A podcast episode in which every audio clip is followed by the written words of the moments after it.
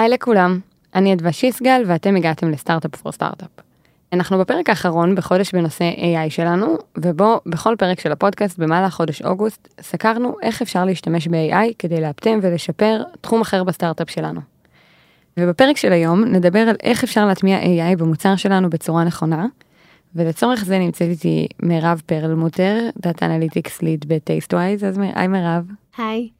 כיף שאת פה, ואנחנו אה, נגיד במשפט שאתם קמתם אה, ב-2018, אה, ושטייסטווייס היא חברה שמחברת חברות מזון ככה לטרנדים הכי חמים בעולמות המזון, שאתם אה, 76 עובדים, ובעצם הסיבה שרצינו לדבר איתך זה כי לפני חצי שנה אתם התחלתם תהליך של הטמעת אה, Generative AI ב...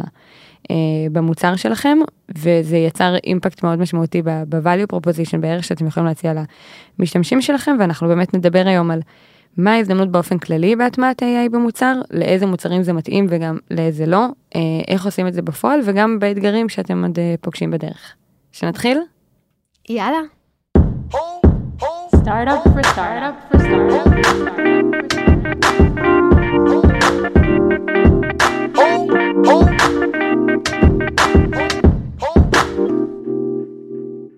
אני רוצה שנתחיל רגע ולהבין במשפט מי אתם Tastewise, כזה קצת קונטקסט שיהיה לנו לשיחה.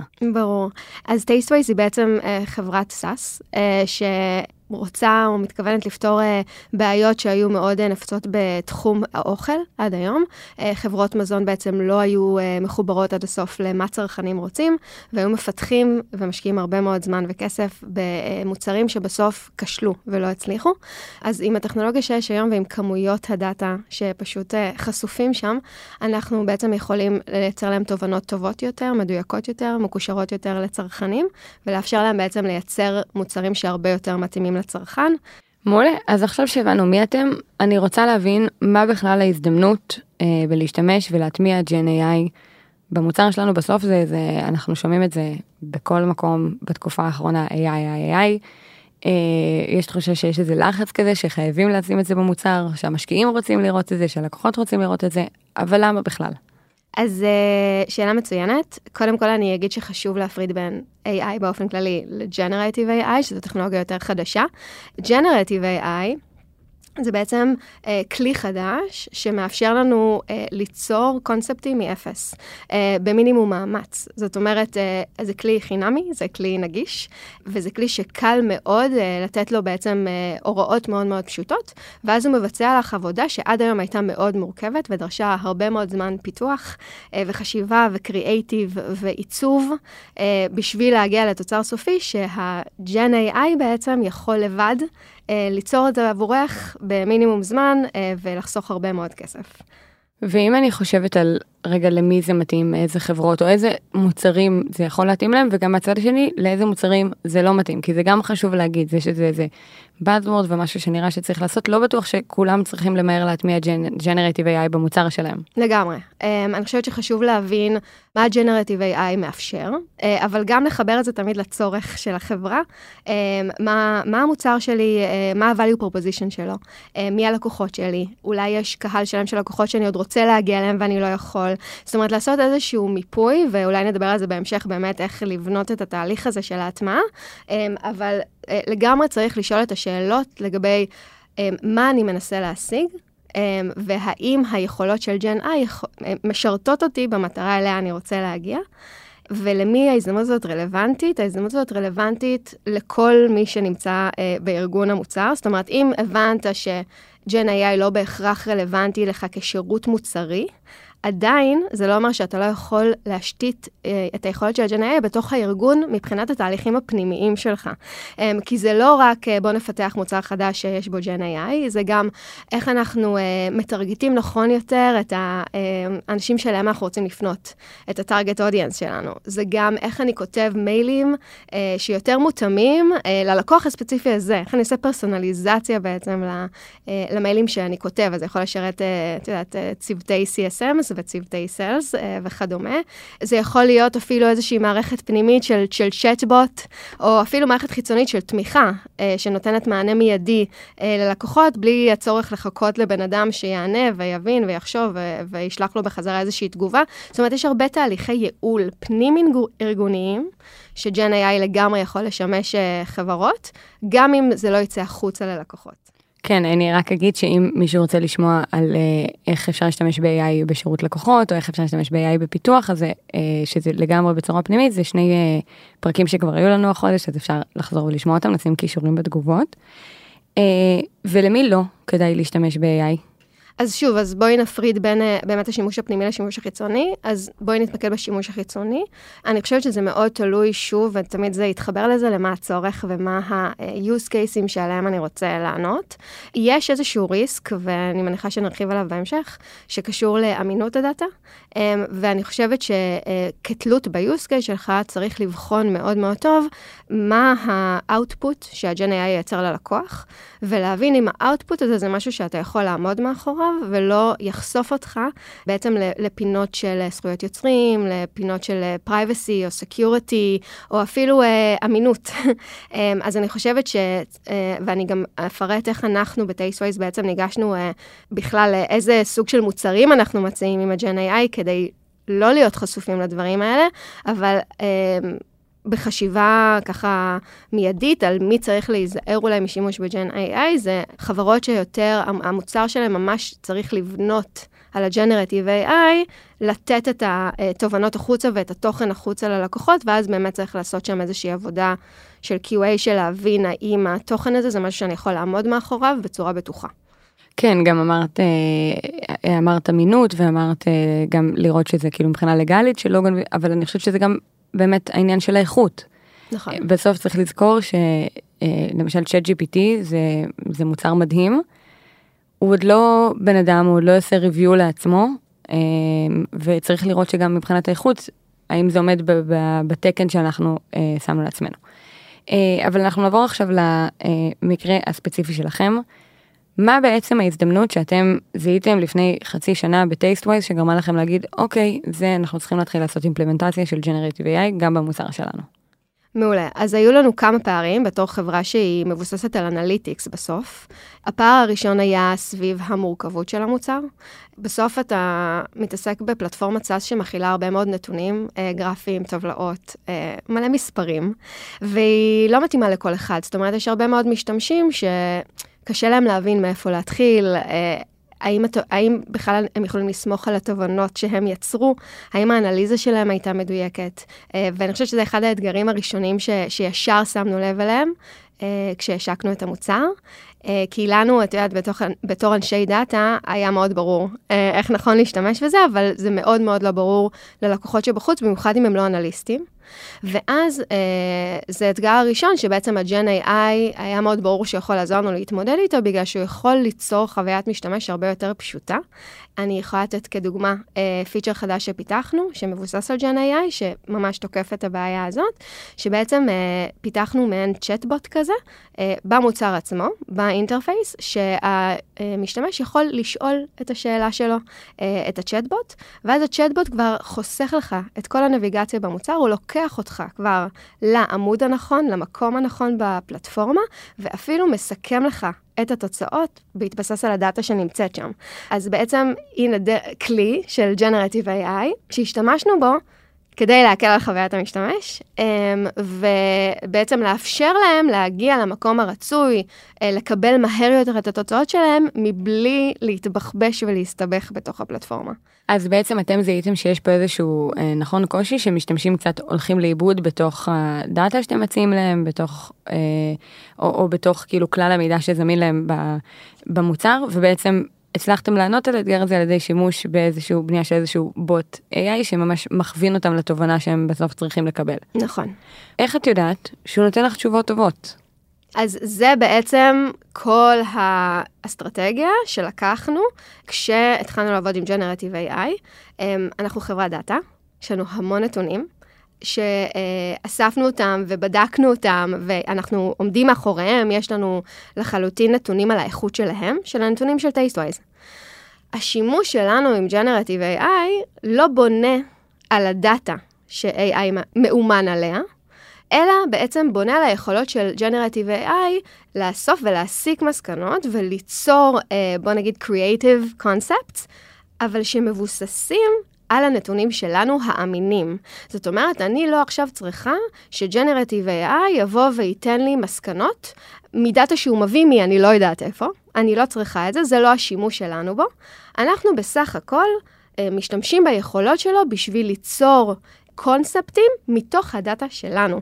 וזה מאפשר לנו בעצם למזער את כל הריסק שקשור לפרייבסי וסקיורטי ואמינות והמצאות. לא, לא שאני לא אגיד שהיה לנו התמודדות גם עם, עם המצאות בקונטקסט קצת אחר, אבל לפחות בכל הפן הליגל, הפן המשפטי, אה, אה, אין לנו עניין שם בגלל שאנחנו יודעים שההמלצות שלו אה, או ה, נגיד מתכונים שהוא מייצר, הכל מבוסס על הדאטה האמין שאנחנו בעצם נתנו לו. אני כן אגיד שאנחנו לגמרי רוצים להגן על הדאטה שלנו, וגם רוצים להגן על המשתמשים שלנו ששואלים אותו שאלות שקשורות לחלוטין בתהליכים פנימיים של פיתוח מוצרים שלהם.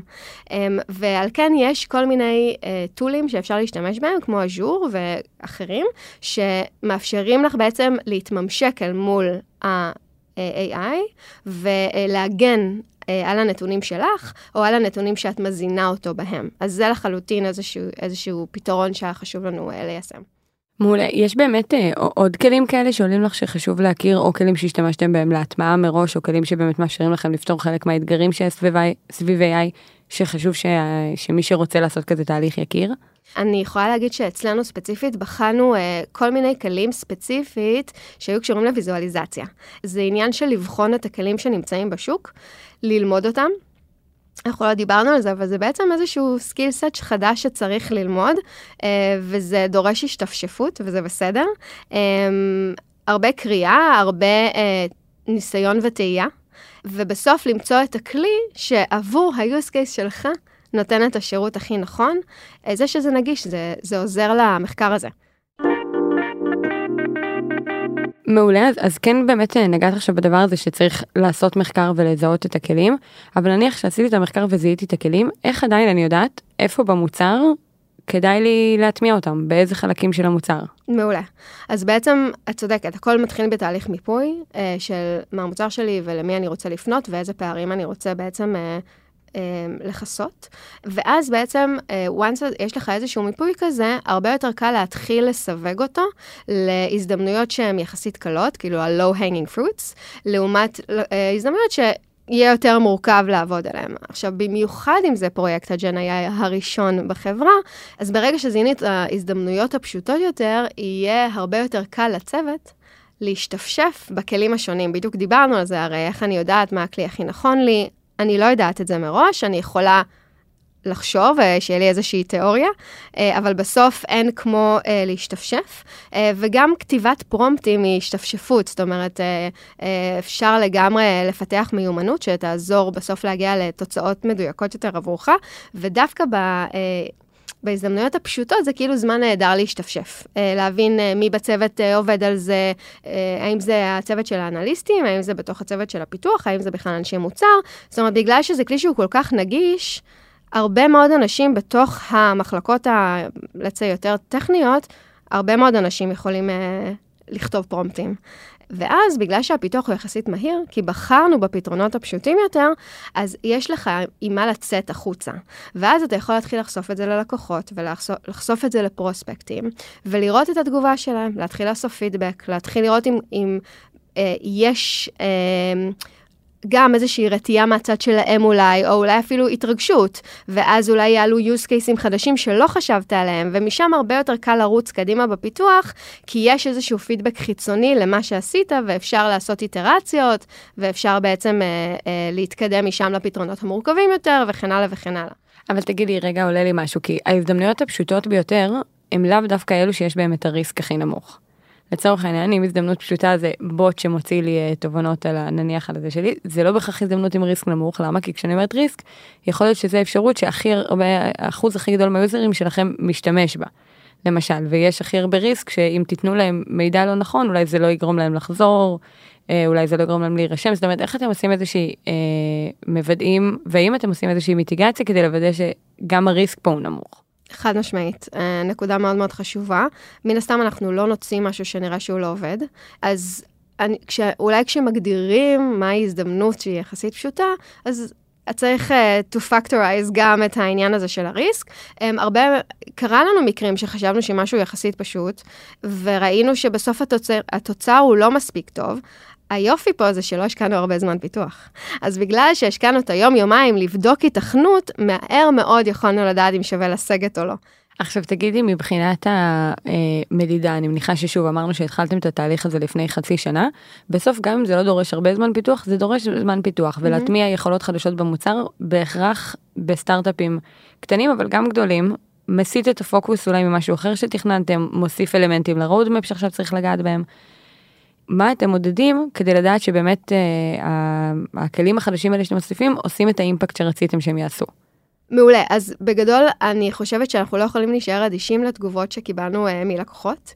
אנחנו רואים שיש, קודם כל, שימוש מאוד מאוד גדול בכלי ה-AI שלנו.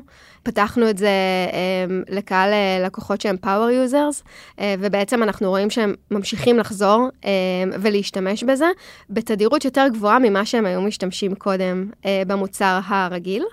ויש המון בקשות נוספות מהם. זאת אומרת, הם מאוד מתרגשים מהקיים, וזה רק מעלה להם עוד uh, תיאבון לעוד פתרונות. אז אנחנו מקבלים פשוט מבול של בקשות מלקוחות לגבי האם אפשר לעשות גם ככה, האם אתם יכולים לאפשר לי לעשות ככה. אז זה קצת גם מה שהתכוונתי קודם, שאמרתי שיש לך איזשהו מוצר ראשוני לצאת איתו החוצה. זה כבר יביא לך המון המון אינפורמציה לגבי מה השוק צריך, כי הם מקבלים טעימה והם רוצים עוד. מעולה, ואם אני ממש מדברת את זה במטריקות, אז זה באמת העניין הזה של גם ease of use, אה, נכון, גם אה, retension, נראה שהם משתמשים עוד ועוד במוצר, וגם באמת אה, engaged users, כאילו הם פונים אליכם, הם מבקשים עוד דברים, הם נהנים להשתמש במוצר. לגמרי, וגם גדילה. כי בעצם אנחנו יכולים עכשיו אה, להרחיב את הפורטפוליו שלנו ולאפשר להם אה, אה, גישה לעוד סוגי מוצרים חדשים. מעולה, אז דיברנו על ההזדמנות, דיברנו למי זה מתאים, למי זה לא מתאים, דיברנו על איך זה עבד אצלכם, אה, ואנחנו מתקרבות לסיום, ובעצם השאלה האחרונה שלי זה, מה עדיין מאתגר? מה עוד לא פתרתם? מה אתם מתקשים לפתור? איזה אתגרים מגיעים שאולי לא צפיתם מראש? אוקיי, okay, מה האתגרים? אז קודם כל, יש uh, תמיד את הבקשות ל-use cases שהם יותר מורכבים. Um, שעדיין לא פיצחנו עד הסוף, או שאנחנו אולי חוששים יותר להיכנס אליהם בגלל האתגרים שדיברנו קודם, שקשורים ל-privacy ושקשורים לאמינות הדאטה. Um, מאוד חשוב לנו שהתובנות יהיו מבוססות ויהיו טובות. Um, ואם אנחנו רואים שיש איזושהי בקשה uh, לענות על צורך שאנחנו לא מצליחים להיות עקביים עם איכות הנתונים שאנחנו נותנים, אז אנחנו כרגע אה, לא ניכנס לזה, או נמצא דרך אחרת לענות על הצורך הזה. אז זה אתגר אחד. אתגר שני זה טקסט בתמונות. זה משהו שאנחנו עדיין אה, בתוכו, בתוך המחקר. אה, עוד אין לנו מוצר שמציג את הטקסט בתמונה. אמ, וזה יכול להיות אפילו איזשהו פער טכנולוגי, שלא בהכרח קשור אה, אלינו, אלא לחכות שהטכנולוגיה תתקדם ותאפשר את זה בצורה טובה יותר. שנראה לי שזה גם אתגר, כאילו עובדה שבסוף עובדים עם טכנולוגיה שהיא בהתפתחות. לגמרי. אז מצד אחד זה אומר שאתם מטמיעים כלים שהם בהכרח מאוד מאוד חדשים, לא בטוח שיש להם ולידציה מאוד עמוקה. מצד שני יש מצב שכאילו אתם כל פעם קופצים שנייה לפני הטכנולוגיה, מצד שלישי וגם דיברנו על זה בפרק שהיה שבוע שעבר עם גיא ברנר, אה, אתם חייבים להיות עם אצבע על הדופק בשביל להטמיע את הדברים האלה, כאילו יש, עם העובדה שזו טכנולוגיה חדשה בפני עצמה, יש הרבה אתגרים. חד משמעית. יש גם עניין עם חוסר עקביות, זאת אומרת, אתה יכול לחשוב שמשהו נראה טוב, ופתאום הוא לא יעבוד יותר. אז, אז אה, לא רק לחשוב על הדבר הבא, כמו שיהיו processes שמנטרים את התוצרים הקיימים כל הזמן, וגם לעקוב אחרי השימוש של המשתמשים במוצר, כדי גם ללמוד מזה המון על um, מה עובד להם טוב היום ומה לא, מן הסתם זה ה-obvious, אבל גם למדנו המון על אפילו איך אנשים שואלים שאלות. זאת אומרת, אה, בגלל שה... engagement עם הדבר הזה הוא free אה, text, אתה יכול בעצם לכתוב מה שבא לך, אתה יכול ללמוד המון על התנהגות של, אה, של המשתמשים, אמ, מה הם מצפים לראות, איך הם מתנסחים, האם הניסוח שלהם באמת אה, Gen AI יודע להבין אותו. כי יכול להיות ש Gen AI יכול לענות על הצורך שלהם, אבל בגלל הניסוח הספציפי של ה user, הוא לא מצליח להבין ולהתממשק כמו שצריך. אז, אז הנה עוד אתגר, איך אתה עושה התאמה בין ה input הגולמי, לבין אחרי זה מה שאתה צריך להזין את, ה, את ה-AI. אמ, אז אלה בעיקר הדברים שאנחנו כרגע מנסים אה, לפתור. מעולה, ואם יש אה, מישהו, מישהי שמאזינים לנו עכשיו אה, ורוצים להתחיל להטמיע Gen AI במוצר שלהם, מה טיפ אחד, תובנה אחת שאת אומרת הלוואי שידעת לפני חצי שנה שהיית רוצה לשתף אותם? אז יש לי טיפ שבסוף כאילו גם עשינו אותו, זאת אומרת, זה לא רק בדיעבד, אלא עשינו אותו בפועל, שקצת נוגע בסביב העובדה ש... לא כולם מבינים את הפוטנציאל בג'ן AI, ולא כולם, אני מתכוונת, ללא כל הפרסונות בתוך הארגון. זה משהו שכנראה זה יצטרך להיות יוזמה אה, מאנשים יותר טכניים, שיותר נוגעים בטכנולוגיה, אבל אם לא ניתן לכל המחלקות האחרות בעצם לטעום מהדבר ולהבין את הערך שלו, אה, יהיה הרבה יותר קשה אה, לקבל אה, תמיכה אה, ושיתוף פעולה. ומה שאנחנו עשינו, זה עשינו האקתון, שבו בעצם כל החברה השתתפה, מכל המחלקות. התחלקנו לקבוצות, שבכל קבוצה היו, השתתפו אנשים מכל המחלקות השונות בחברה, וכל קבוצה הייתה לה בעצם איזו משימה קטנה. אה, המשימה הזאת הייתה לחלוטין קשורה למוצרים שאנחנו רוצים לפתח ממש אה, עבור טייסט-וואי, זה לא היה סתם אה, משימות לא קשורות, אלא לגמרי קשורות למוצר. וכל קבוצה בעצם הייתה צריכה להשתפשף ולחשוב לחשוב ביחד איך הן אה, פותרות בהאקתון הזה את השאלה הספציפית הזאת. ומה זה נתן? זה בעצם גם חיבר את כולם לערך שג'ן היה יכול לספק עבור המוצר, אבל גם נתן לכולם להשתפשף עם הידיים בכלים השונים ולהפוך אותם להיות קצת פחות מאיימים והרבה יותר מוכרים, וכל הדבר הזה בעצם, זה מה שגרם לביין הכי גדול אמ, של החברה כולה להתגייס למען, אה, אה, לקדם בעצם כלי ג'נרטיב AI בתוך החברה.